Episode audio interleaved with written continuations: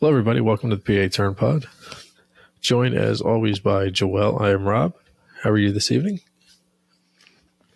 I'm doing well. Finished my work week, straight out of work, and into episode 84 of the PA Turn Pod. But I'm doing well. How about you? Not bad.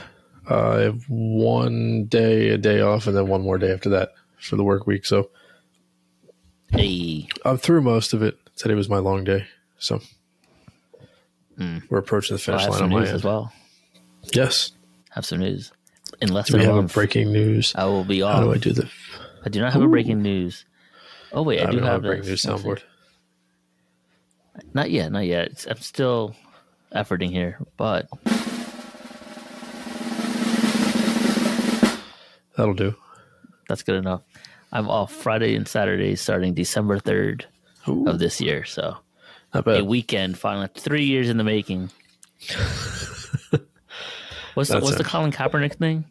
I've been i've been ready for three years. I've been denied for three years. Jeez, i'm ready. Some shit like that. They wrote you off. You, Great you- line. You, you didn't want to write back. geno smith. That's a great line too. A Yeah, cool line. Yeah, at some point I'll have um, Saturday, Sunday off, but for the time being, I'm uh, I'm Friday, Sunday. oh well at least we'll have friday then. Yeah, we'll always have friday loosey goosey fridays especially. We should have like a top five list of like cold or like quotable quotes. Like the colin kaepernick the geno smith one.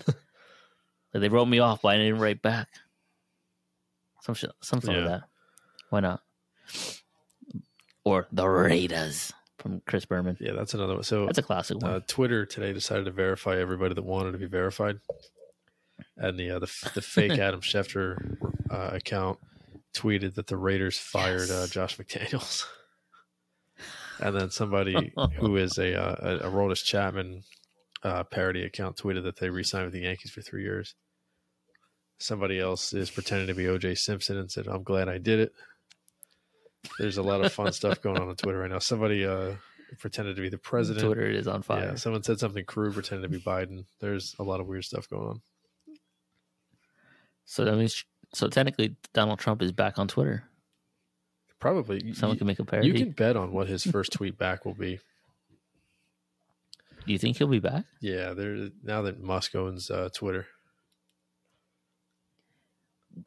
can you find the odds Uh, yeah, I'll see if I Is it- I'll see if I Is it possible? Yeah. Like, can I put money on this? I don't know if you can actually bet on it, but they had uh, odds yesterday. Now, that sounds crazy to say, but does that mean I have a gambling problem? If I'm here trying to find out if I can really put money on Donald Trump's first tweet Mm, let's see if I can find this. if he comes back. This is wild. This is an actual thing. So that's why your name is Rob, parentheses parody. Yeah, because I'm I a like it. parody account, but I'm verified. Yet I can't see you verified. That- Does that mean I have a dumb phone? Maybe you just can't afford to I uh, see me updated the app. verified. Wow, You're that's a shot. you're on Walmart Twitter. trying to see if I can find the odds here. No, I'm on Black Twitter. because I It's more because. I saw screenshots last night of um of uh, of odds in the um in the election. Mhm. Here we go. This Okay. is from where's this from? Oh, sweet baby Jesus. Now, is this a fake account? What? Trey Turner is number one trending on my Twitter. Oh, yeah, be yeah, just be careful. For for context, I don't really open Twitter too much, only for the podcast or if something like breaking news I need to see. So I go on my Twitter, and on the trending, number one is Trey Turner. The very first tweet that comes up was five hours ago from uh, Inside the Phillies at Inside the Phils. Trey Turner wants to play in Philadelphia. Yeah, that that, that, that came up the other day as well. Um, Please tell me that's true. yeah, the, Jayson Stark said it today. I'm trying to see where did I find these yesterday?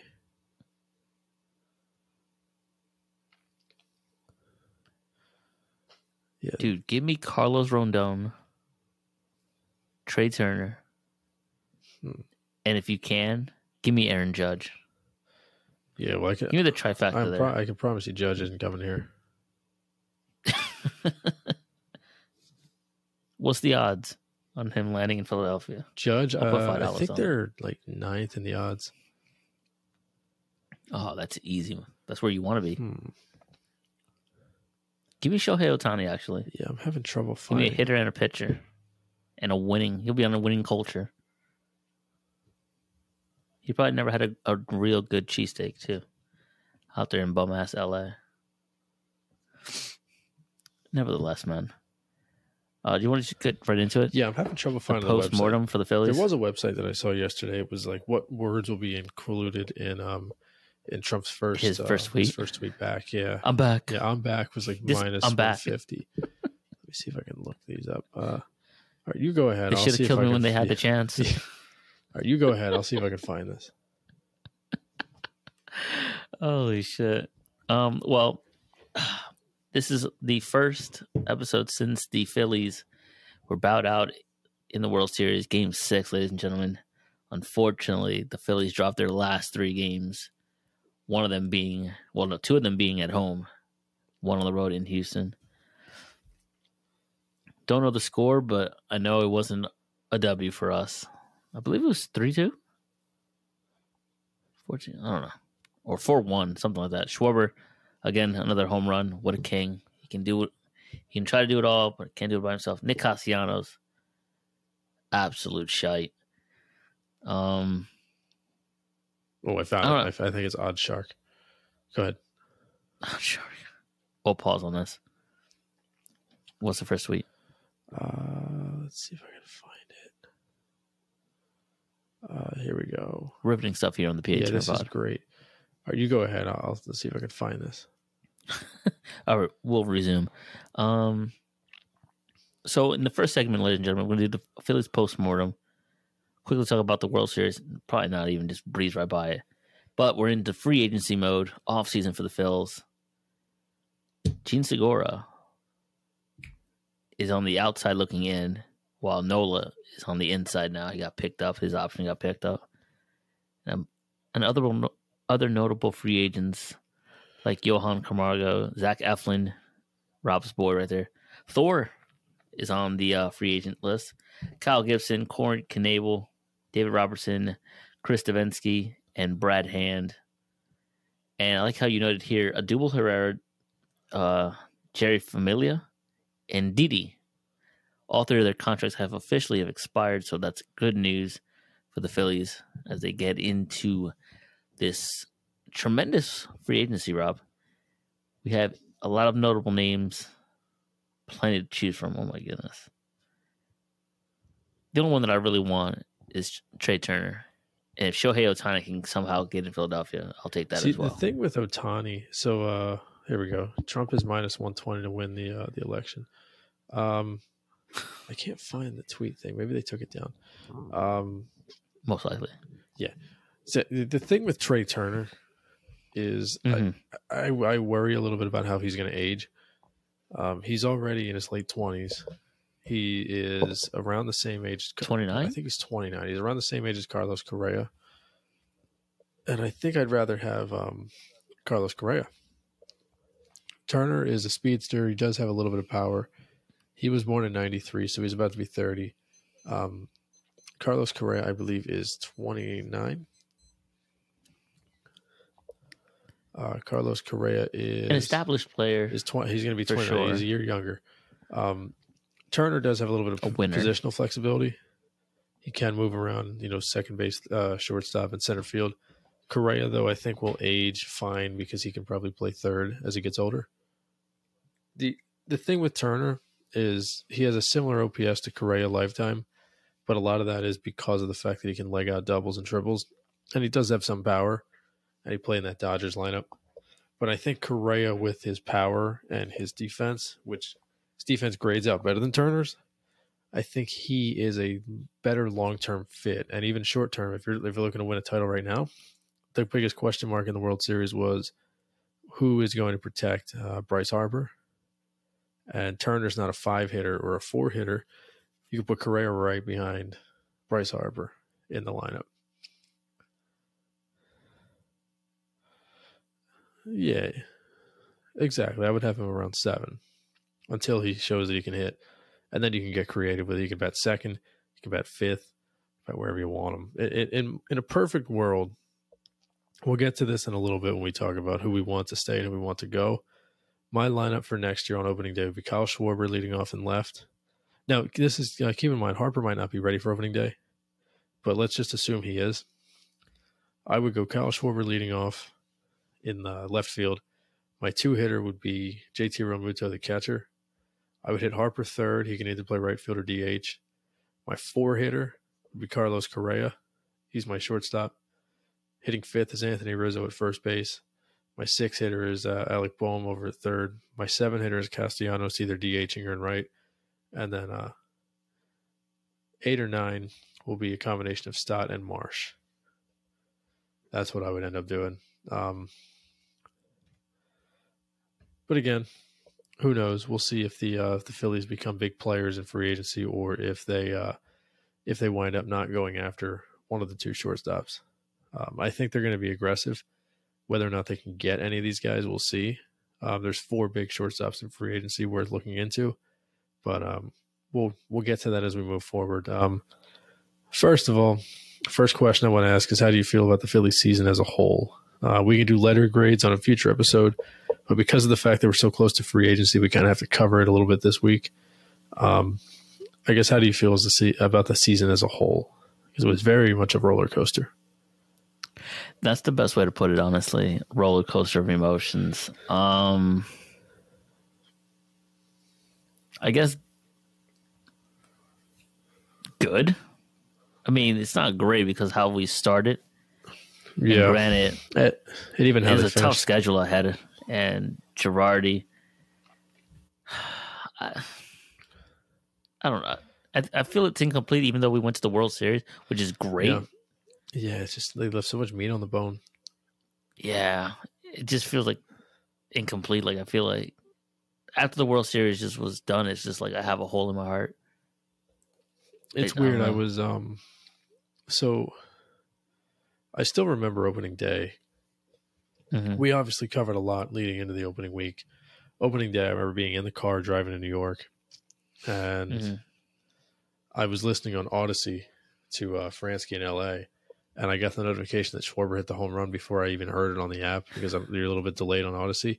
He hits Yeah. the home run. Then the next day, Castellanos hits a home run. Segura and Hoskins go back to back, and then I'm like, "This is this is neat.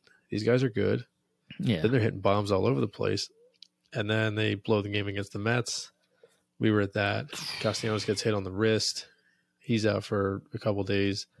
They wind up moving on from Girardi. Uh, we recorded not too long after Girardi was fired. I actually attended the game that day when uh, I think Schwarber and Angels. Harper both homered, beat the Angels. Um, Zach Eflin became the first pitcher to ever strike out Mike Trout and Shohei Ohtani on six consecutive pitches. He went eight, I think, like scoreless innings that day. Um, fun fact: the uh, the final out of that game was Brandon Marsh for the Angels. oh, shit. I have a, I have a video on my phone of Knebel striking him out. Um, so I mean that was kind of like the peak, or that was like the valley actually when they when they dumped Girardi at twenty two and twenty nine. They you know they get that bump. they elevate Thomson. They what they won nine straight, then like twelve out of thirteen or something. Then they start to fall apart again. Harper's out, Segura's out. Even when they come back, they're both not the same. The Falling Cub apart, series. falling apart, falling apart. The Cub series.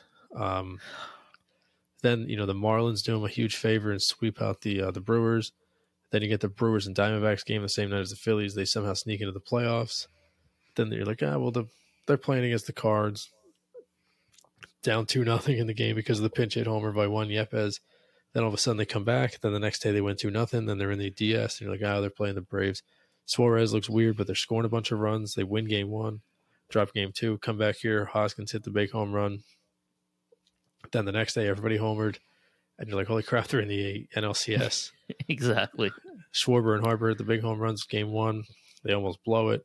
And then they come here and, you know, we were at the one game where they just that was amazing. And then they the next The night they're down four game. nothing. Yeah, then the next next night they're down four nothing in the first inning. It's just nothing but a roller coaster. It was like peaks and valleys, peaks and valleys.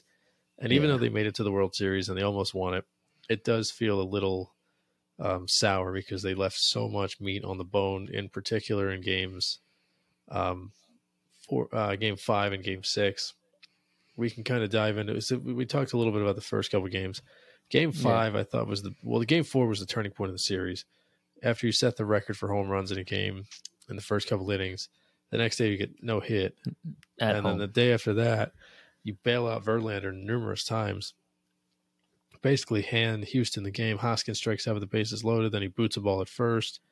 Realmuto hits a ball almost out of the ballpark. Would have been gone in four parks. Uh, McCormick makes an incredible catch, and then you know they drop that game. They're down three two. Then you're up one nothing in game six. And, you know, the Wheeler decision was biggest decision of the season for Thomson, And yeah. uh, even in the moment I kind of disagree with it. It's easy to look back and say it was the wrong move. The the thing that really bothered me is that they went from a guy who was pumping high velo and they just replaced him with a guy that did the, did the exact same thing. And Alvarez, that was the fourth time he was going to see Alvarado in the series.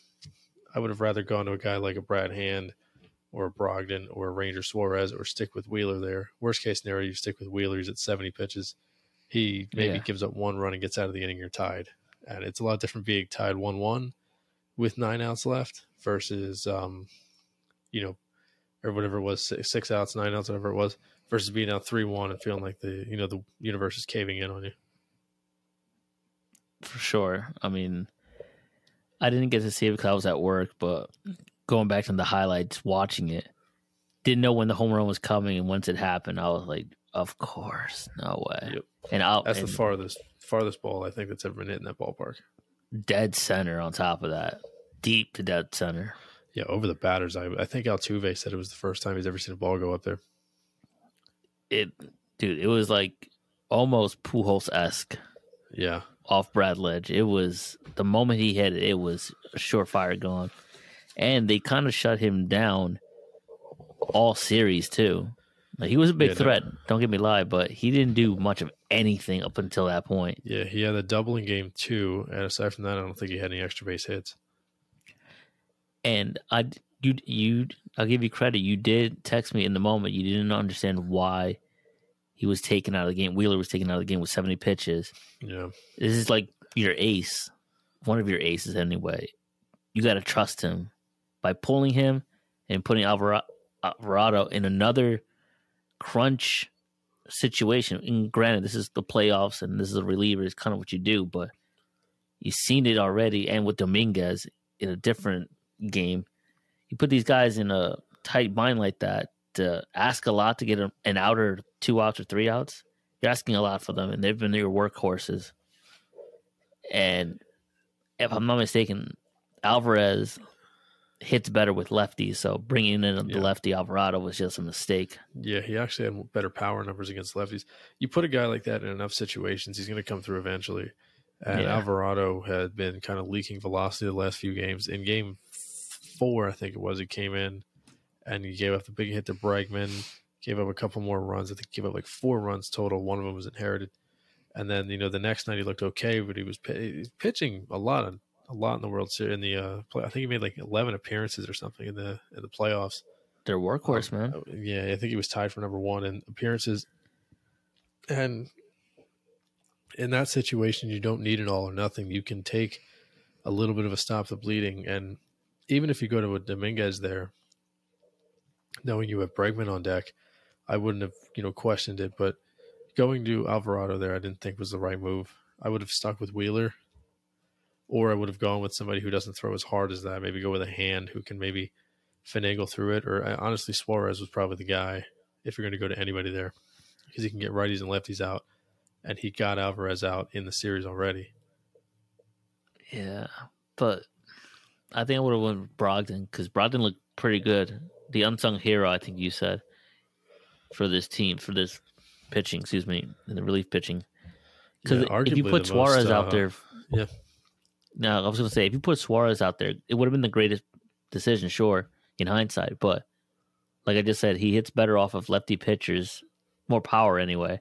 And plus, if you were to win game six, I would have put out Ranger Suarez to start game seven. Yeah. And then have Nola to come in to relieve. So yeah, you would have seen I, Ranger back to back games. He would have at least found out timing wise. I would have probably started Nola anyway. I know a lot of people weren't in on the whole idea of Nola starting Game Seven, but Suarez at least is used to being in the bullpen occasionally. Nola Mhm. has. I don't think Nola's ever pitched out of the bullpen, so I'd rather he just start, go through his routine, start the game, even if it gets just seven outs. Go with him and then work it from there. Gotcha. Uh, it yeah, it's just I just felt gutted. The the no hit game was just like, Yeah, oh that- shit, that- here we go. That was the biggest turning point because they had all the momentum after Game Three. I, you know, I listened to uh, sports radio all day long, and it was just all positive, all momentum. After Game Four, you're like, all right, it's two two, but it feels like they're up, you know, five games to two. yeah, right. And then like, oh, we're only two games away, and then we just lose three straight, and we're done, just like yeah, that. and and the, the Astros pitching staff is too good. I I heard a stat today that I had to double check because I didn't believe it. hmm Over the entire course of the 2022 season, the Astros only got eight and two thirds innings pitched by guys who finished the season with an ERA higher than four. Jesus Christ. If you look at the entire, uh, and I looked it up on Baseball Reference, every single pitcher on the Astros except two had ERAs of lower than four. One guy went six in the third innings. The other guy went uh, one and I think two in the third innings, and that was it. Every pitcher had a sub four ERA. Christian Javier was fantastic. Um, you know, Bryan Abreu was really good. Ryne Stanek didn't make too many appearances, but he was very good. Ryan Pressly was really good. Rafael Montero, Montero. Hector Neris, all those guys, they all got outs. And they added Will Smith to the playoff roster at the very last minute. He never even touched the field. Pressly was sensational. It's what you needed from a closer. I mean, except for the what was it, Realmuto home run. Other than that, I mean, he was pretty much dead perfect. Yeah, it's, it's just a weird thing. Uh, what what are your thoughts uh, about the team going forward? Do you th- do you want to see a lot of change? Do you want to generally stay the same and then maybe add a couple pieces, or Uh, just a f- probably a few more pieces. Primarily, I guess a bench because you. I mean, you put Garrett Stubbs there just because you never know what a catcher injury you needed a backup catcher, but he was ba- basically never used. Darick Hall was in the lineup. I mean, the roster, but was never used. I mean, if you see Hoskins struggling, I mean, might as well pull him out. Four Ks here and there, three Ks here and there. Got to pull him. Um, I think just more defense, and obviously, you know Hernandez, the Mets basically you know poo pooed the Phillies defense, and it came back to bite them a couple times throughout the series and in Yeah. the playoffs. Yeah, game So- two when Sosa had a pretty bad play, threw it at Hoskins' feet. Uh, it was a game five. Hoskins boots the ball over at first. Uh, Marsh made two errors that were pretty killer. I think Marsh made an error at the beginning of game four, was it? Was it one that he misread the the ball, so he went back and then he had to race forward? Well, there were yeah, there was one of those, and there were I think there was two instances where he bobbled the ball in center and allowed somebody to get three bases. I think it was game four that uh, Altuve hit the triple to start the game. No, it was game five because Schwarber tied it right after. But Altuve hit a double, and the ball kind of bounced off of Marsh in center, and that caused Altuve to get to third. So Castellanos 50-50. He was pretty good. bobbling yeah, some yeah. uh, Schwarber, throws. Schwarber, Schwarber kicked a couple around and left. Bohm didn't make any mistakes aside from the one bad feed um, to Stott in the San Diego series that didn't wind up hurting them. Uh, obviously, Realmuto was rock solid. Segura was very good on defense. But, um, you know, the Hoskins nonsense was killing him. And then uh, Marsh and Schwarber kicking the ball around didn't help either. Yeah, I would short off the defense in the position anyway, for sure. Yeah. Position, uh, defense, a bench, and some pitching. If you can, Yeah, so- if you can afford it. So How about you? Phillies have a hand. I, I think I would just make a couple small changes. They're going to have to rebuild the rotation to an extent because I think they have three starters coming back uh, with Mhm. Eflin, Syndergaard, um, and uh, Gibson leaving. Plus, they have to figure out what they're going to do with Bailey Falter, if they're going to keep uh, Griff McGarry or um, Andrew Painter coming out of spring. Um, what's Mick Abel's status? What are they going to do pitching wise? Chris Sanchez, who's going to be in the rotation next year? So they have um, and they're gonna have to figure out a bullpen because they're losing. They, they could, in theory, lose Knebel, Robertson, um, obviously Syndergaard, Chris Devenski, and Brad Hand, and Zach Eflin. Backup catcher should be solidified. I think most of the infield is there, unless they want to move on from Rhys. And then the outfield, are they going to bring in the um, the kid from Japan that wants to come over? Um, was it. Masataka Yoshida? I believe he only plays corner outfield, but he can hit. So who knows? Um, so they're going to lose most likely Jean Segura, Johan Camargo. I think they're both gone. Uh, Zach Eflin 50 50, Syndergaard 50 50. Gibson's probably gone. Knebel's probably gone. Robertson maybe will come back. And then Devenski in hand, I can see going. Um, Herrera, Familia, and Gregorius, their money comes off the books. So the Phillies have around $75 million coming off the books this offseason. Jesus. Now, Aaron Nola's club option moves him up from 15 million to 16 million. So that's a $1 million raise. Um, if they want to keep Rhys Hoskins, he is uh, arbitration eligible. He made uh, $7.7 million this year. It's it's likely he'll be closer to the 11 12 range. And then Jose Alvarado is uh, arbitration er- eligible. I think they'll end up settling with both. Um, he's at 1.9 this year. He'll probably maybe double it 3.8, 3.5, around $4 million next year. So that's about another $6 Well-deserved. million dollars coming off. So they're at about 68, 69 million dollars in, um, in like spendable money. Ooh. Now, if they sign somebody who um, who received a qualifying offer from their previous team, the penalty is a little bit uh, a little bit steeper because of the fact they're in the luxury tax. Instead of losing just their second pick in the draft, and then um, I think it's five hundred thousand, they lose their second pick, their fifth pick, and a million dollars in, Jesus uh, in penalties. So if they wind up signing uh, Carlos Rodon or Trey Turner or um, or Carlos Correa. Correa, they're going to lose their second round pick, their fifth round pick, and a uh, a million dollars.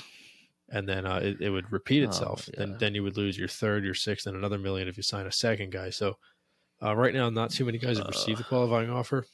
Um, the only ones I know of are Anthony Rizzo, um, Trey Turner, and um, uh, Willson Contreras. I would imagine, and uh, Aaron Judge. I would imagine most guys are going to get the qualifying. Most like big names are going to get the qualifying offer, unless it Mhm. wasn't. Unless it was one of those things that was built out of. Um, Correa's contract was very complex. I wouldn't be surprised if there's something in there that prohibits him from being given the qualifying offer. So we'll see what happens. But um, so the Phillies have around seventy million dollars to spend. They can probably you know finagle, shift some money around, and get rid of guys um, if they need to. Dombrowski was uh, was not shy in uh, kind of tipping his hand. He wants to spend more money this offseason. Uh, Jean Segura and Zach Eflin are probably the two biggest names on the list. Uh, they both want to come back. We'll see what happens with um, with Segura. We'll see what happens with Eflin and uh, Trey Uh, Turner has been linked to the Phillies pretty much since the All Star break. Since so. Nam. Yeah, Uh, so we're, we'll play a game of uh, stay or go. all We'll kind of give our thoughts on a handful of guys. So what I did is I listed all the free agents, and then I listed like a handful of roster players who maybe you can see switching teams, but I left off like the Realmutos, the Bohms, the Harpers, the Nolas, and the Wheelers of the of the world. Yeah. So I guess we'll start with the uh, probably the most popular player on the list, Jean Segura. What do you think? Uh, what would you do, and what do you think they do? I let him go. I mean, that's a lot of money for an aging second baseman who really Yeah. didn't give you anything in the bat. His defense was great and he's a fan favorite and all. But when you got someone like Trey Turner, Xander Bogaerts, Correa, or anybody else, or even in your farm, less money, might as well. And you can kind of shift. If I don't know if Stott can play the second, but shift Stott over there, get yourself a quality shortstop, Yeah, or you know, utility to play. People who play multiple positions, like a Trey Turner. But uh for Segura, as sad, sad as it is, I'll let him go. Yeah. I, I think they're going to let him go. I would like to keep him, but I don't. I don't see a world where they go after a marquee player and also keep him.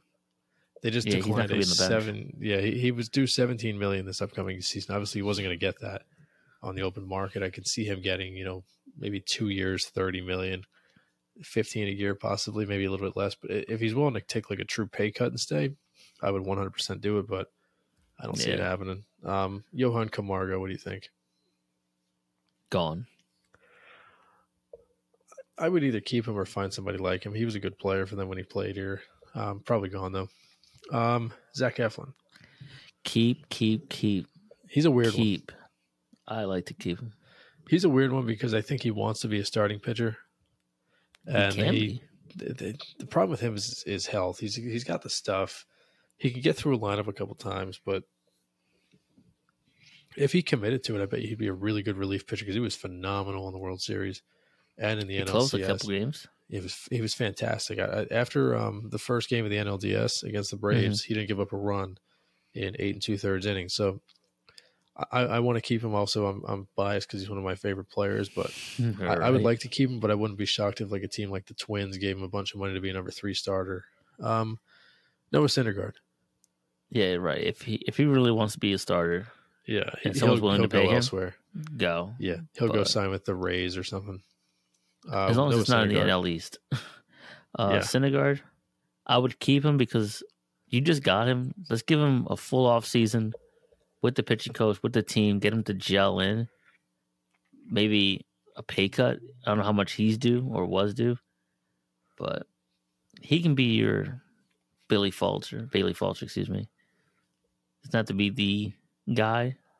It can be in the he can be in the bullpen. It can be the fourth, fifth starter. Alternate. I'd keep him though. I would keep him too. Um, probably not going to cost you a whole lot, and the velocity tends to come back in year two after Tommy John. So I'd like to see what happens with him. Uh, Kyle Gibson.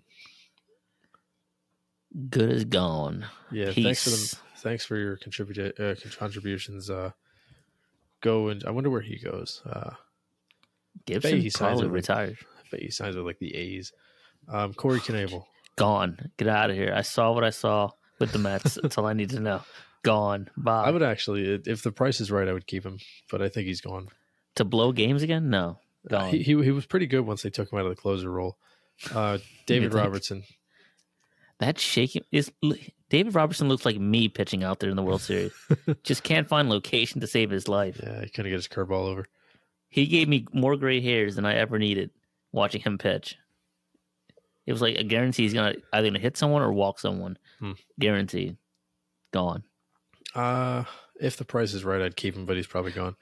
Um, Chris Devenski, don't know why he's on here. He's gone. I have no idea who that is, so gone. He was an all star a couple years ago, actually. Uh, he actually was a former Huh. Astro. Uh, Brad Hand. He was Um, good. Yeah, on one hand, he was very good. On the other hand, the last few years, he has given up a lot of contact. And on the on the third hand, you can find a Brad Hand every year in free agency. I'd keep him I would too. if the price is right on this one. yeah, if it's anything Can't get my entire like, pitching staff. if it's like seven million or less, I'd keep him. He was Yeah. fine. Yeah, I have no problem with him. Um, and then I put a bunch of guys on here What's up? that All are not, you know, the prominent Phillies. So Garrett Stubbs, number one. Definitely. Yeah, unless you I feel like you can up, up like upgrade the catcher position, there's no sense in dumping him. Who, by the way, didn't tip when he flew out. I would, well, he doesn't. He doesn't play enough. Doesn't make enough money. Uh, this no, was I'm an interesting one. JT. oh, JT. I will let him go. That's a personal decision. um, uh, next one. This is a complicated one, and we can probably th- take it to the second level if we need to. How about Darick Hall? I would keep him, but if he has no use for you on the bench, send him mm. down. Well, here's my thing. You could probably dangle him as trade bait if you need to. If you're looking for maybe a pitcher, uh, It- it uh, come- uh, if if Rhys is still here and Bohm is still here, and you still have Castellanos and Schwarber and um and Harper, and even if you bring in a guy like a Rizzo to replace Hoskins, Hall still has no use. Guy's going to get two at bats a week off the bench, If and he's that. not a pinch hitter. I, and he's already 26. I would see if I can trade him and maybe get something from a team like, you know, a younger team. Maybe like uh, the Marlins wouldn't do it because they're in division, but a team like the Marlins that is younger and looking to contend. Maybe the Giants give you something for him. He can platoon with JD Davis or something as a DH over there. Maybe Twins? the Rockies, Twins would be an interesting one. They're losing Correa. You know, the Red Sox are kind of in a weird, like in between rebuild type of thing. So maybe, maybe I, I would see if I would see if anybody would give you anything for him. Yeah, He's young, controllable power, so maybe the uh, maybe the Rays make sense, but or even uh, Cleveland. I, I would see what I can get for him if, if I have no if I have no role for him. Otherwise, you got to commit to a full um, platoon over at first base and sign like a Brandon Drury or something, and go Yeah, you Hall make a against uh. Hall against righties and then uh, Drury against lefties. Although I really Yeah, like him, and he, he was a really good fill in when Harper was out. And there's a chance Harper might be out a while anyway. So uh, just to, not to get sidetracked, but Harper might need Tommy John. Uh, Dombrowski said he could either need nothing, which is unlikely, or Tommy John. For for reference, two years ago, Shohei Ohtani got Tommy John on October 1st. He came back in May. It's no, it's the middle of November, so Harper would be out until June with the same timetable. Oh man, this team is just like we're gonna spend it and we're not even gonna have our best player. Yeah. So there's a chance you'll have to use Hall as an everyday guy, or at least on the roster as like a platoon type of deal until you get Harper back. So, and especially if you want to put Realmuto at first more often, get him off his feet and kind of, or get him off his knees a little bit, and you know, prolong his career. Then Hall kind of clogs up the first base um, side of the diamond and also the DH spot. So it's a weird one. Hmm. Well, let's let's think about this now. If JT really wants to move away from the catcher, he's one of the best catchers out there, especially throwing like Yeah. Yadier Molina. But if you want to give him the Buster Posey deal, or the other guy from the Twins back, Joe Joe Mauer, Yeah, well, I mean, maybe not permanently, but like instead More of catching often. 100, yeah, instead of doing 145 games a year, he does 125 behind the plate, another 10 as a DH, another 15 at first base, and then he gets about 10, 15 games off. I think that's the the it would be a Posey situation because Posey caught a bunch and then also move over to first base a handful. All right, with that, then we have to go back now and revisit Garrett Stubbs. You might have to upgrade him because I don't Yeah. see him as your your primary catcher when Realmuto is either sitting for a couple days or at first. You're gonna need some quality at bats. He can catch, obviously, Yeah, but but as a runner on the opposition, I'm more afraid of running with Realmuto behind there than Stubbs. Yeah. I'll take my do- chances with Stubbs. they do think pretty highly of um of uh what's his name Rafael Marchan, the young catcher in uh, the minors. He made a cameo a couple of years ago. Problem with him, Mhm. he doesn't. He's probably never going to hit. And now this Yeah. also you know magnifies trading Logan O'Hoppe away for um, Brandon Marsh. So, uh, which I don't think was a misstep. I think Marsh fills a more immediate need.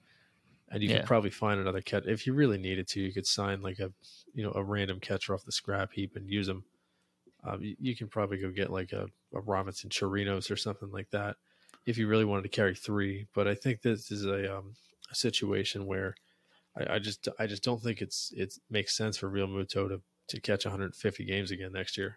Yeah, Especially he's gonna wear out his body.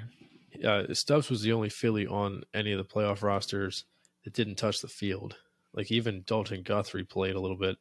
Nick Nelson got into games. Uh, Stubbs never touched Hall the field, which in. means yeah, which means Realmuto caught every single inning.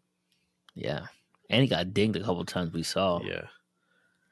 So yeah, I mean, got to revisit Stubbs with that one. Maybe even get like Maldonado was probably one of the worst offensive catchers, Yeah. but he was good and obviously cheated his way through. But Yeah. I mean, if you want to move him to the first full time, you can sign Christian Vasquez, but I don't think that makes sense. Uh, next up on the list, Nick Nelson. or Neck Nelson. Nick Nelson. Um, I'm gonna be real. I have no idea who this is. I've heard of the He- name. kind of a uh, an unsung player because he was kind of in the Brogdon role where he pitched while the team was losing a bunch. Nelson would come in and pitch like multiple innings out of the bullpen. I would keep him. I think he serves a pretty good purpose.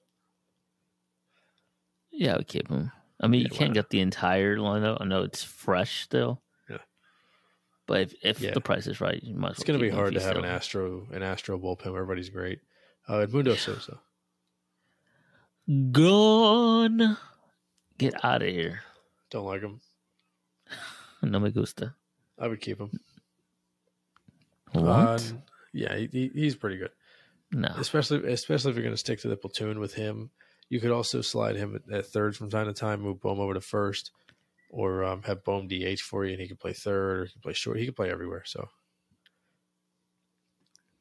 No. all right, No. uh, Nick uh, Nick Maton, Yeah, why not?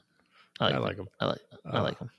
The reason I have him on here and and the next guy Matt Vierling is because I wonder if they use him as trade bait. Uh, what about Vierling? I keep Vierling, especially if you're gonna keep March now. You can switch him out, swap him out. Yeah. I think Vierling was the only guy in the opening day lineup that didn't have a hit. Um, Jesus, Uh, that's brutal. Connor Brogdon. See, this is a weird one. I didn't mind him. Then we went to the Citi Field. I hated him, and then all of a sudden, I hated him up until the playoffs, and then he was an unsung hero, And then he was great. and it was just sensational. Yeah, I think he's going to have a bigger role next year, so I would probably keep him. Yeah, confidence wise as well. Yeah. Uh, Andrew Bellatti. Iffy. I I like him. use him as bait, but him packaged with Hall and another player. Yeah, why not? But I like. I like Bellotti. And I don't know why you have this name. I have no idea why you have this name on. The, the How next dare two, you, sir. the next two are current players on the roster. Uh, Nick Castellanos. Nick Castellanos is still unpacking, and you're gonna already take him out. Well, what the, reason hell? the reason I have him on here is because I think that there's a, there is a world where they unload his contract and absorb a different player's contract. Like if they send him to Washington and they take Stephen Strasburg back, or if they send him to Boston and take Chris Sale, or if a team that strikes out in free agency, like let's say the Rockies really want to go out and make a splash, they can't get anybody, and they're like, you know what, this guy is kind of a free agent. He we can buy low on him, bring him in. He's he's making twenty million a year, but there's reason to believe he'll improve. I'm not advocating for that. I'd rather keep him. I think he's going to have a good year next year. One bad year doesn't define him, but I Yeah. think there is a world where he gets moved. If he does get moved, are we paying that? It's a great question. That's a very good question. I I'm would definitely hope, not paying that. I, would hope not. Um, and then the next one, Well, I'm keeping Castellanos. I, I am too. I Um, love and, Castellanos. and I think they'll keep him. Um, Rhys Hoskins. you said so what the- I think, right? And then what Yeah. will happen. So what I The- think, the- what I want, gone. What will most likely happen? Restructure, keep him, and if not, if you make a hard decision, keep him, and then trade him for some Yeah. piece. the reason I have him on here, there, there's a lot of um, question marks with first base. You know, there, there's a there's a world where Bryce Harper ends up playing first base in his 30s. Uh, Schwarber has played a little bit there. Castellanos has played some third base, so maybe he'll play over there. Maybe you move Bohm over there. Uh, maybe you move Bohm there, keep Segura, put him at third and, and higher, and sign one of the shortstops. Or you know, maybe you want to go with Hall. Hoskins has one year remaining on his deal. He's ar- arbitration eligible. He's going to get a four four to five million dollar raise this offseason. and he's going to be gone next year for nothing anyway, unless they re-sign him, which is unlikely. So, do you cut bait now, see what you can get for him, see if you can train him for pitching, or train him for prospects and sign like a Rizzo or something, or a Josh Bell or a Drury, or do you want to, you know, th- th- that's the big question. I, I think it's Ay, ay, ay. My guess is he'll probably be the starting first baseman next year.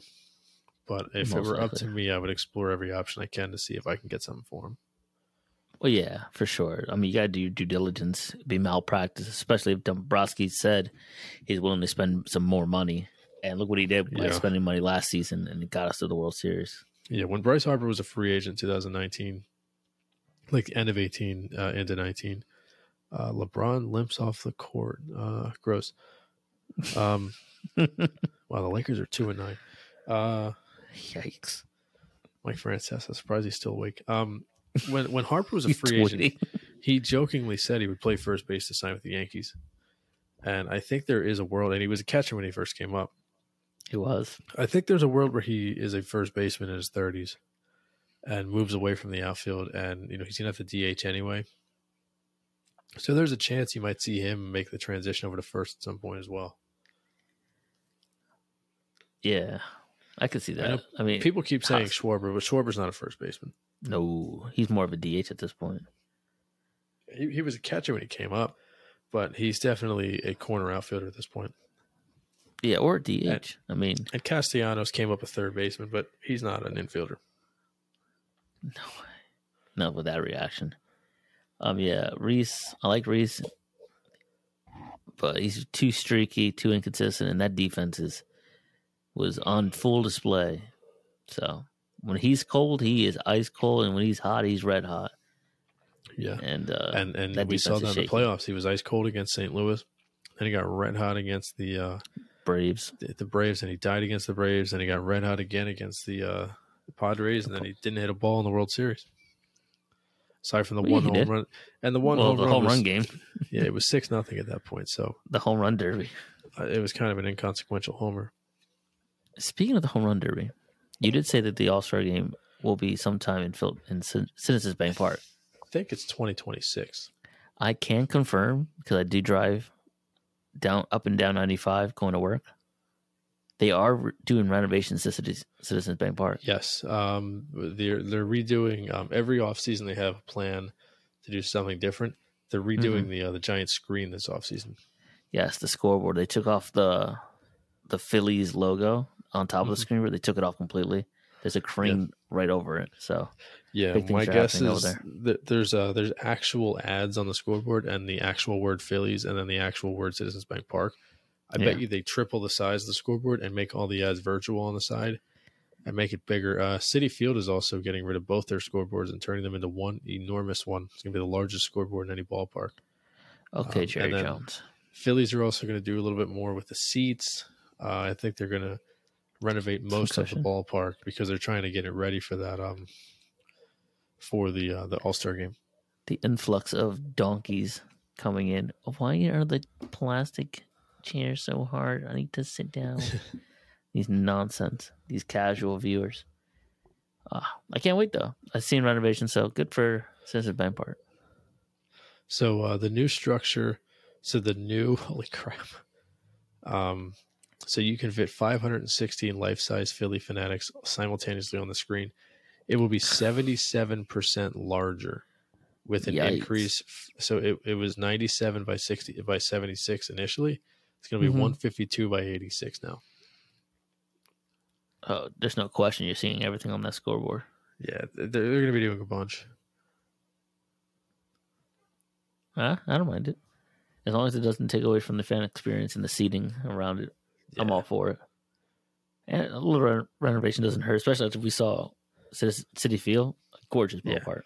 It is, uh, whether you like it or not. They um, they believe it or not, they actually opened the ballpark too soon. There was no signs indicating which um, which section was which. When uh, the ballpark Really? opened, they had uh, they had handwritten signs. Oh my god! All right. Well, I mean, hopefully Cassiano stays, but if hey, they can get a package, not pay that contract, and we get a Rizzo, or Harper moves full time to first base, I'm all for it. Yeah, like I said, I don't think it'll happen right away, but I think there is a there's a chance that Harper moves to first uh, as his career starts to wind down, especially considering he's going into year five uh, of 13. 13. Yeah. Jesus. Dude, I want to wake up one day and just see my Twitter just explode and Shohei Ohtani to the Phillies. Oh my goodness. Yeah, supposedly they're not interested in trading him, but that anybody can be traded. If Wayne Gretzky can get traded, then uh, Shohei Ohtani can get traded. I'll give you Castellanos, Hoskins, Hall, Eflin, winners. Excuse me. Winners, excuse me. That's what I meant. I can give you winners supposedly, into that supposedly, uh, godforsaken organization. It would do something yes. for me. supposedly during the uh, the trade deadline, the Yankees actually made an offer for him, and so did the Braves. Oh, dude, the Braves got him, I would have been disgusted. Yeah, that would have been gross. you would unhittable. Just chalk up a victory for the Braves on that one. Hundred percent. All right. Uh, let's move on to the uh, our preseason NFL predictions. We're going to revisit them now that we're in week 10 of the NFL. We're almost there. We're almost We're already we're already halfway through. Yeah, right. Um, let's see. Dude. Ah. Looks like I'm winning this one again. Win totals. Uh, we did win totals, over unders here. What are, what we looking at here? So Awards. uh, Jesus Christ. so your four overs: Falcons four and a half, uh, the Colts nine and a half, Jags six and a half, Seahawks five and a half. The Seahawks have already hit. Falcons are one away. Colts need to go um, win six of the final handful of games, and the Jags need to win uh, four. So, I'm so more far confident in the like Jags. Looks like you have two in the bag, one iffy, and then the Colts are who knows. Well, Jeff Saturday got hired, so I think things are turning around. Yeah, but he's only coaching on Saturdays. Um, your unders: the Cowboys at nine and a half, Browns at eight and a half, Jets five and a half, Broncos nine and a half. Jets are gonna are already busted. Broncos are still in play. The Browns are still in play. The Cowboys are still in play, but unlikely. So it looks like we you're you're probably gonna break even with those, maybe a little bit better. Yikes. Um, How about you? Meanwhile, my, my over is not so great. I have the Pats over eight and a half, Panthers over six and a half, Bills over eleven and a half, and the Lions over six and a half. Patriots are still in play. They got to go four and three in their final um, seven. Panthers, I need a miracle. Uh, they also have to go four and three in their next seven. The Bills need to go um, six Five. and six and five, I think. But the problem here is Josh Allen might miss some time, so that could hurt me. And then the Lions, I need five wins out of them, so unlikely there. Commanders under eight and a half looks like it's in play. The Giants under seven and a half is going to bust soon because they, they they're two wins away. Bears under five and a half is still close, and the Titans under nine and a half is uh is going to be a sweat as well. So it looks like we're both going to break even here. Looks like you're more competitive on than me. Mine's are like pretty much shot in, in a way. Our award you- predictions. If Yeah, the ahead. Lions played the Green Bay Packers every week, I think they they smash that over. They would certainly have a chance. Um, so our award predictions. Yes. Uh, so uh, MVP, you have Josh Allen. I have Justin Herbert. And Patrick Mahomes is a current favorite at plus I don't like 175. Jalen Hurts is second at plus 250. Josh Allen's third at plus 350. And then Tua is a little bit of ways away. He's at a plus 1100. So your that? selection is in play. I don't agree with Tua being four. And I kind of don't agree with Mahomes being one. yeah. Um, especially because Hurts has uh, actually similar numbers to Mahomes. He doesn't have as great of, you know, talent and ability, but and Mahomes has already Mhm. won it. Hurts is on the eight no team. I think it's it, Mahomes will probably win it, but I could see Hurts making a push for it at the end. I don't know. I think give it to. I'm not saying give it to, but like as of right now, guy who's undefeated should go for number one. I'm not saying Yeah. he should win it, but Yeah. odds on, if you're undefeated, you're undefeated for a reason. You're balling out. Hundred percent. Uh, But- defensive player of the year, you have Khalil Mack. I have Nick Bosa. Micah Parsons is the favorite at minus two fifty. Nick Back Bosa is at plus a thousand, and then Matthew Judon and Myles Garrett are at plus twelve hundred. So looks like it's a two uh, like a two and a half horse race here. Yeah. Uh, comeback player of the year. Don't know how we uh, both whiffed on Geno Smith. Yeah, had right. Jam- Jameis Winston. I have Christian McCaffrey. Uh, Geno Smith is minus 140. Saquon Barkley, who looked like the favorite early on, is at plus 160. And then Christian McCaffrey is at plus 1100. You're definitely still in play. I should have seen Barkley, even though because my bold prediction had him at a thousand yard rusher, so Yeah. I didn't put two and two together on that one. Error on me, but thought James was going to turn the the corner yet. I thought there He was a turned chance. he- left. Yeah, he went the other way. Um, offensive rookie of the legs. year. Yeah, we both went wide receiver with offensive rookie of the year. You picked Skyy Moore from the Chiefs. Yikes. which made sense because he was replacing Tyreek Hill, and I picked George Pickens, who was replacing Juju Smith-Schuster. Uh, right now, it looks like it's going to be Kenneth Walker from the uh, the Seahawks. He's minus one thirty five. Dameon Pierce, the running back of the uh, the Texans, at plus two twenty. Chris Olave, plus seven fifty. Chris Olave is the reason the Saints don't own their first round pick this year.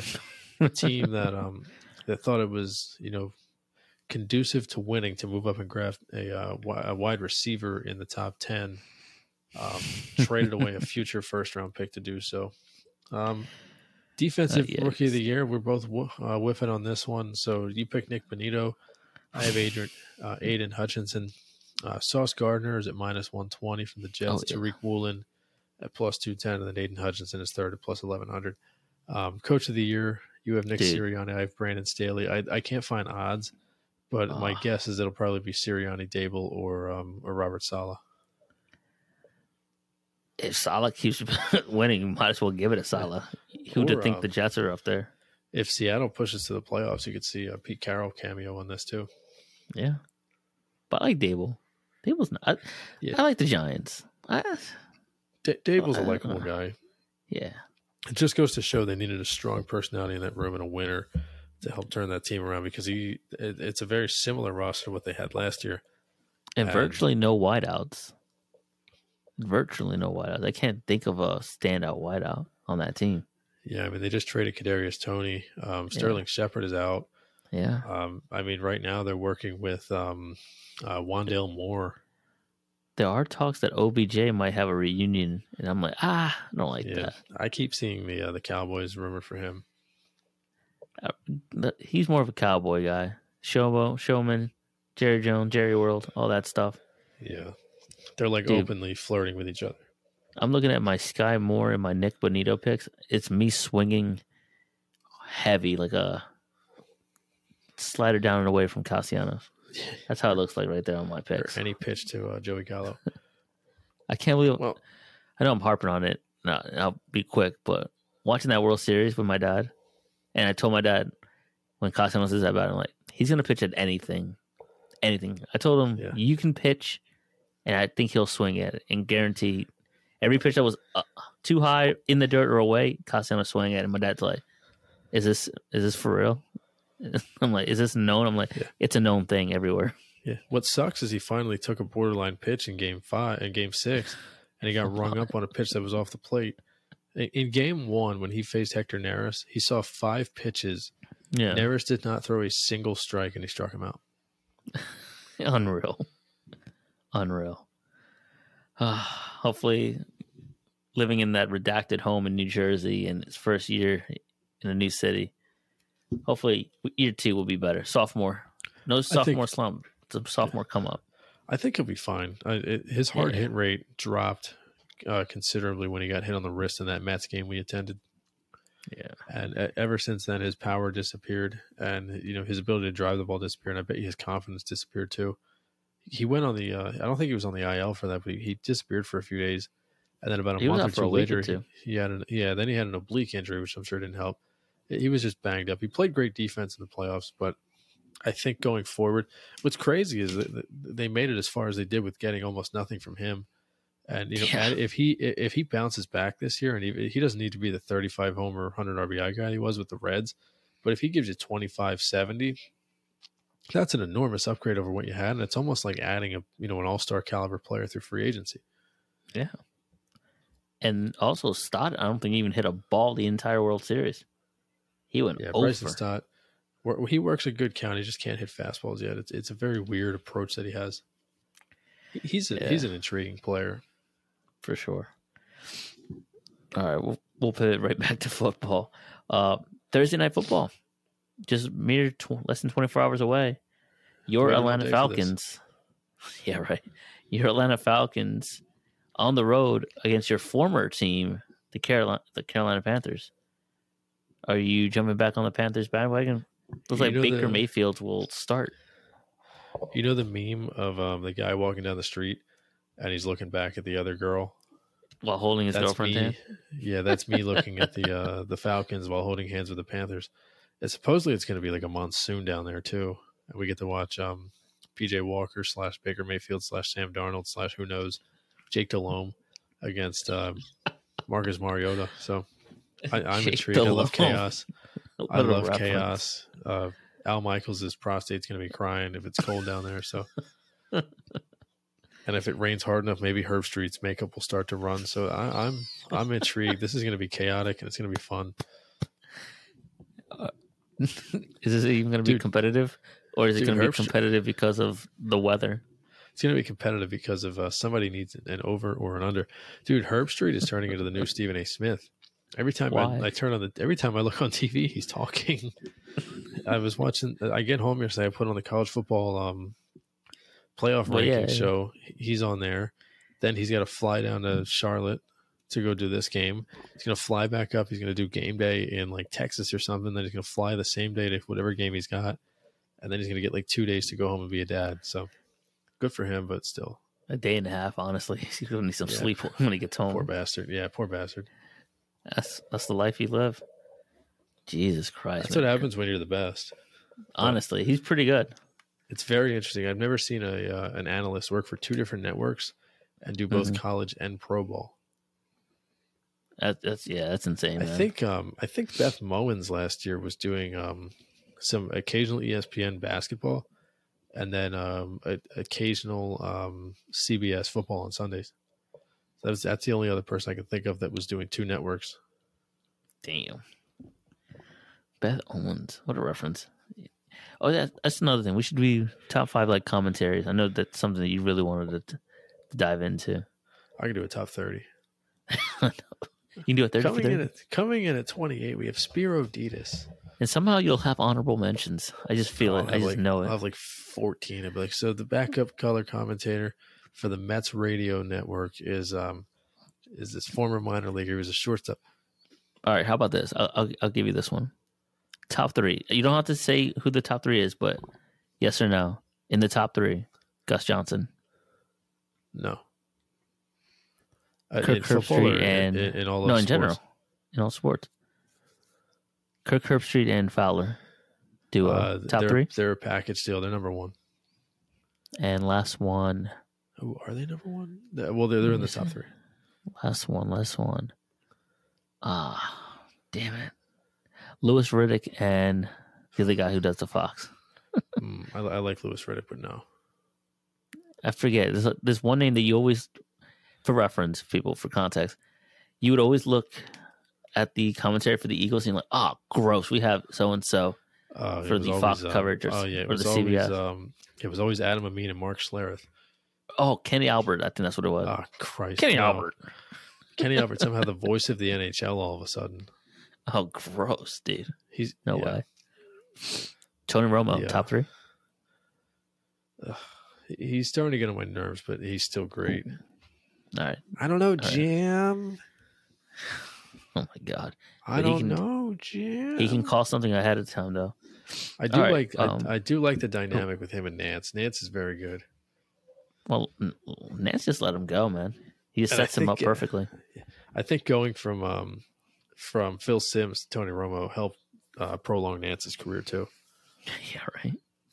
Now let me ask you Romo's this, and we can move on. Yeah. Do you have Joe Buck in your top five? Because at some point we're gonna have to have a dialogue about Joe Buck in the world.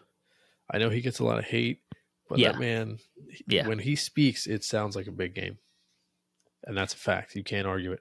It's impossible. Now that to you mentioned that, is this also reference? Maybe you might have seen the same thing. TikTok. That was something that was missing in the World Series. The sound of a big game of Joe Buck. You know what's crazy is I, I love Joe Davis, the guy who is now the number one uh, baseball Mm-hmm. guy on, on Fox. He's been doing Dodger games pretty much um, since the Vin Scully days, but he took over Vin Scully. Yeah. He do, he does a phenomenal job of making the, the moment sound important. But yeah, Buck forever, just because we're we're used to it.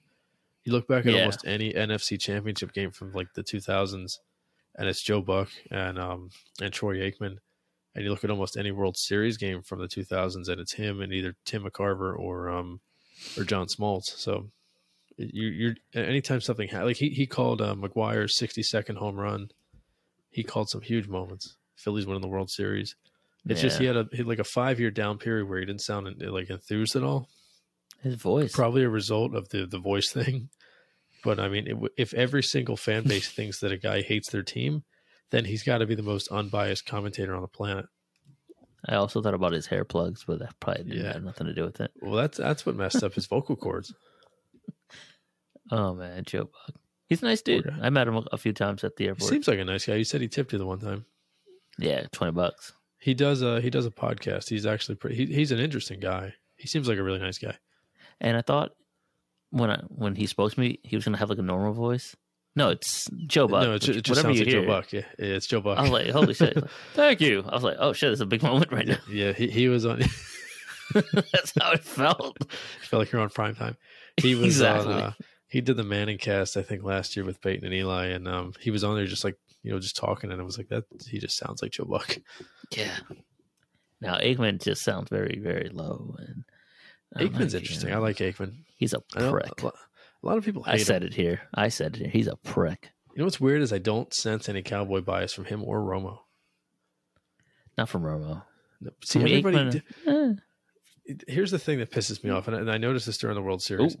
I, I go on Facebook, and all the boomers are complaining about Joe Davis and John Smoltz being like big fans of like they're, they're totally in on the Astros. I'm like, did you not hear them just like rave about Bryce Harper for three straight rounds and talk about how great of an acquisition Kyle Schwarber is and how great Rob Thomson is? Like, it's selective hearing at this point. Like you you only Honestly. hear them. It's just it pisses you off when they praise the other team, but when they talk about your team, it's almost like you're not listening. For real. I mean, Because I I truly don't think there's uh, like a whole lot of bias in national commentary.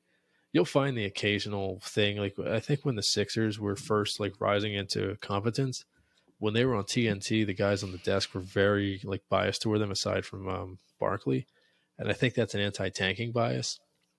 But Yeah. like in the in the NFL, I don't sense that. Like everybody says, Collinsworth hates the Eagles. I listen to him talking. and he's always like, "Now this guy or Jason Kelce makes these amazing blocks, and Jalen Hurts. I love watching him." Like, you got to be kidding me with this. Like, if every fan base thinks that you're biased, then you're clearly not biased.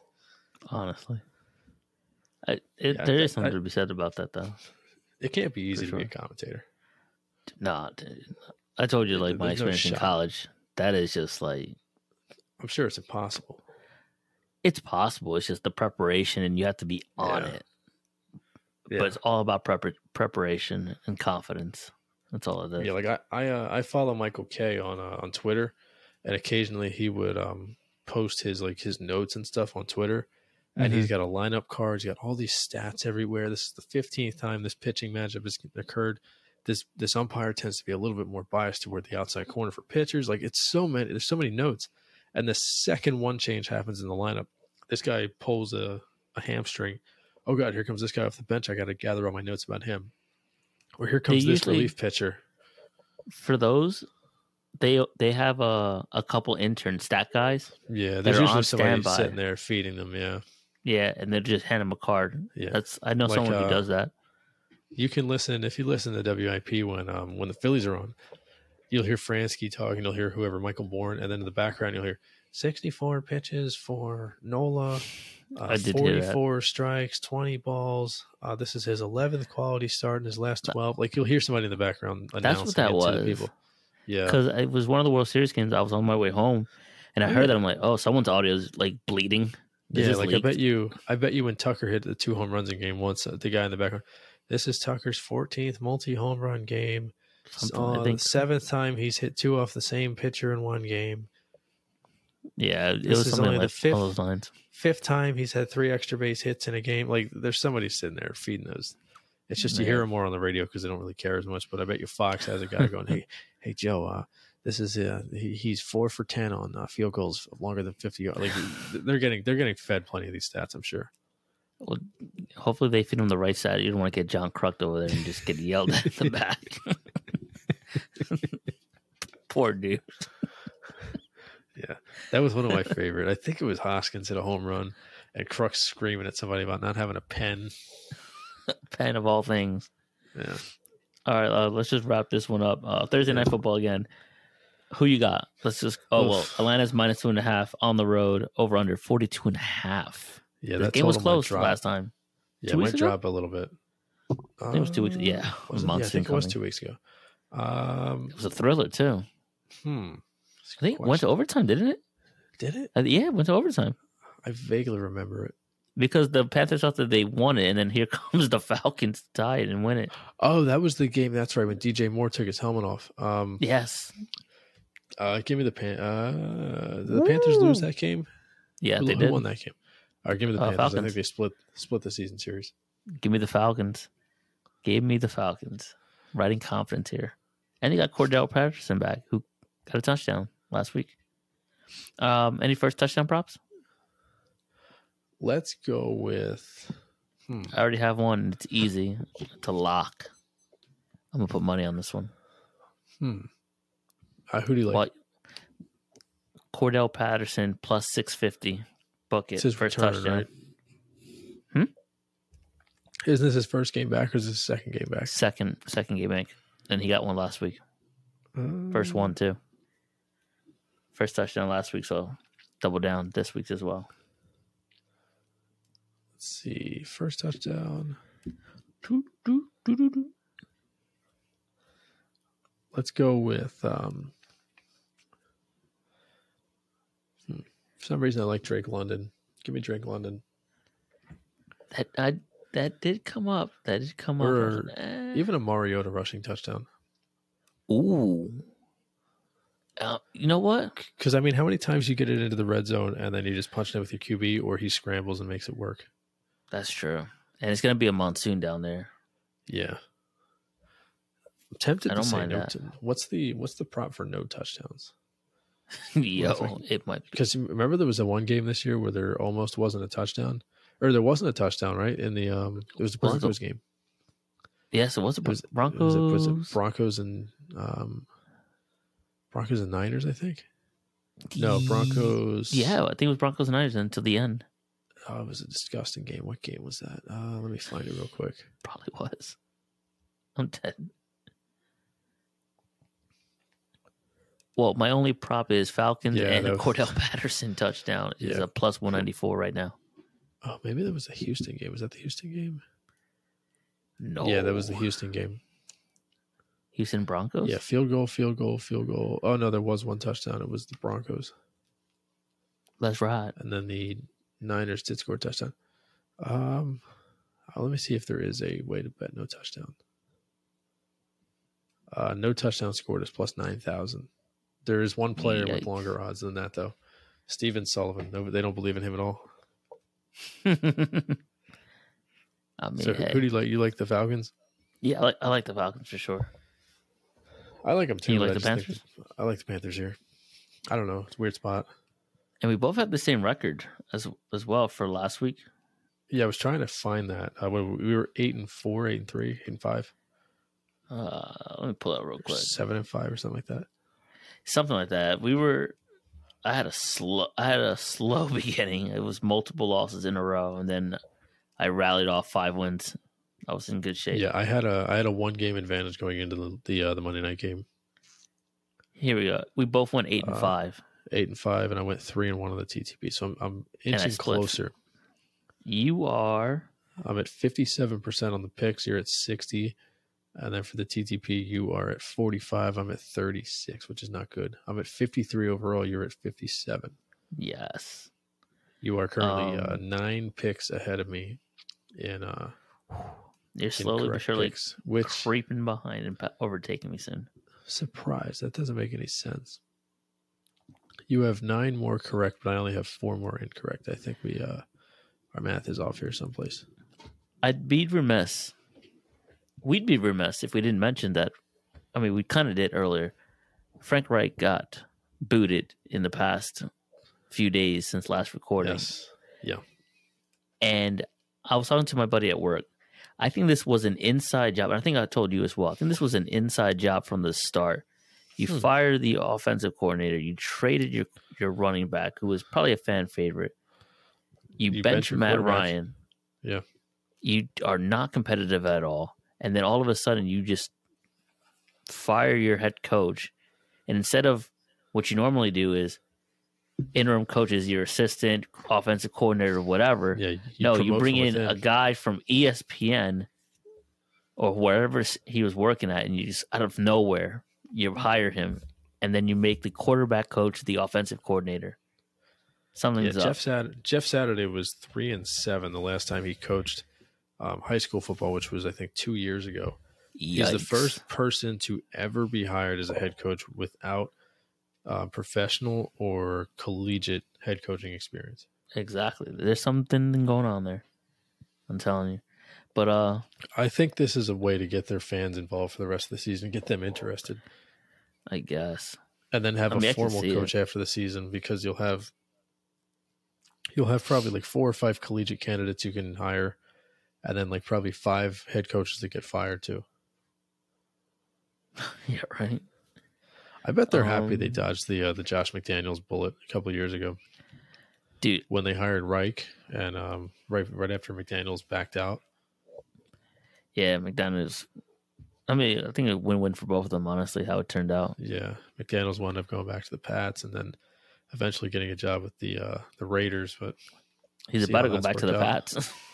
yeah, he, he's just he's one of those guys that should just be an, a, a, an assistant coach. coordinator, or that too, yeah, or just stay Yeah, with Bill, like Bill. Belichick. Yeah, I thought for Um, sure he was being groomed to be Belichick's replacement. Yeah, honestly, well, I guess he didn't. I think Belichick was like, "You'll never have my job. You'll never have my job." Um, one last note, and we can probably wrap up this episode. This past weekend, bro, what is football? Who is the best? Who is a good team? Who's a bad team? It's on any given week. I've been asking I mean- for about a month. I mean, let's. I'll just do a quick rundown. Green Bay at Detroit. I went against my better judgment, and the Lions just beat the Green Bay Packers. Rodgers throws Yeah, three picks. Three red zone picks. Um, the Chargers barely beat the Falcons in Atlanta. I knew that was going to be close. The Buffalo Bills fall to the Jets. J E T S. Jets, Jets, Jets. On the road, and you possibly lose your quarterback for the remainder of the season. Possible Tommy John surgery, but we don't know. Um, Sean McDermott did say today he is day to day. We will see if he will play on Sunday. Hmm. Yeah, Not the, the, greatest sign. And the Vikings red hot, seven and one. Yeah, Their only one loss it was on the road in Philadelphia where we were in attendance. And yes, Mhm. yes, I did pick the Vikings for the sake of the show. I did pick them, and I'm glad. But they've won every road game since, and the Kirk Cousins, you know, bling in the dance after the road game. Yeah. They've been undefeated, so and they're coming into jump through a table on Sunday. How about the Dolphins beating the Bears by three, barely outlasting them? Justin Fields starting to look like a good quarterback. Um, Hey, give it full context, man. 178, 178 rushing yards. Didn't you say that this was a slam dunk? And it was your It lock, was. so you did get it, Yeah, but it wasn't a slam dunk. You got a layup at the, four last. and a half. Yep. Then the uh, the worst team in football. Had the, That's uh, the the worst team in Kirk Cousins- football almost beats you. The Vikings won the Kirk Cousins Bowl. Jags Yeah, came back right. on the Raiders. Seahawks beat the Cards. The Bucs barely Geno beat Smith, the bro. Rams at the end. We got overtime in uh, Kansas City. The Titans covered the 14. I'm not surprised by that.